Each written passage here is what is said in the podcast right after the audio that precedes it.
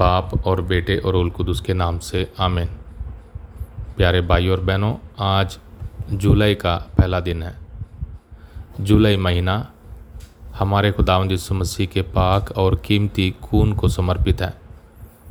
हम सब प्रभु यीशु के जान देने वाले खून से खरीदे गए हैं। यीशु के पाक खून की ताकत इस पूरे महीने में हमारे हर काम और ज़िम्मेदारी को पाक बनाएँ। और हमें हर रोज़ पाप और बुराई के हर दाग से पाक साफ़ करें। आज के अंजील में हम मत्ती की अंजील, उसका नौ बाप एक से आठ आय तक पढ़ते हैं।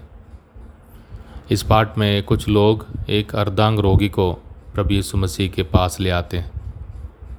उनके विश्वास को देकर प्रभु यीशु उस रोगी से कहते हैं, बेटा, ढारस रखो, तुम्हारे पाप क्षमा हो गए हैं। प्यारे भाई और बहनों खुदा के प्यारे बच्चे होने के नाते, हम सब खलीसिया के ईमान के रूहानी रिश्ते में जुड़े हैं। इसलिए हमारा ईमान और हमारी उम्मीद हमेशा एक दूसरे पर असर करते हैं और एक दूसरे के लिए हमेशा फ़ायदा मंद हैं। यीशु ने अर्धांग रोगी को उठाकर ले आने वालों के ईमान को देकर उसे पापों की माफ़ी दिलाया और पूर्ण रूप से उसे चंगा किया। प्यारे भाई और बहनों, आप कभी ना भूलें कि आपके लिए कितने लोगों ने खुदा से दुआ की है।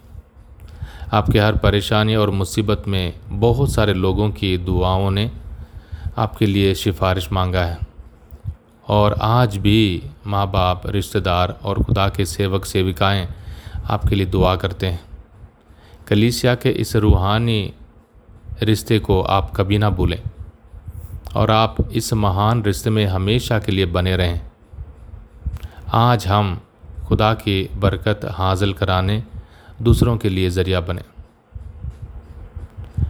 एक दूसरे के ईमान को मज़बूत करने, उन्हें उम्मीद का तोहफ़ा दें, मुस्कुराएँ और सबको, खासकर सारे बीमार और परेशान भाई बहनों को प्रभु यीशु मसीह के पास लाएँ, ताकि हमारे ईमान और हमारी उम्मीद के भरोसे खुदावंद यीशु मसीह की बरकत सारे दुखी और ज़रूरतमंदों को हाजिल हों। आमीन। खुदावंद, हम सबको बरकत दें। हमें हर बुराई से बचाएँ और हमें हमेशा की ज़िंदगी के रास्ते पर ले जाएँ। बाप और बेटे और उल कुदस के नाम से। आमीन।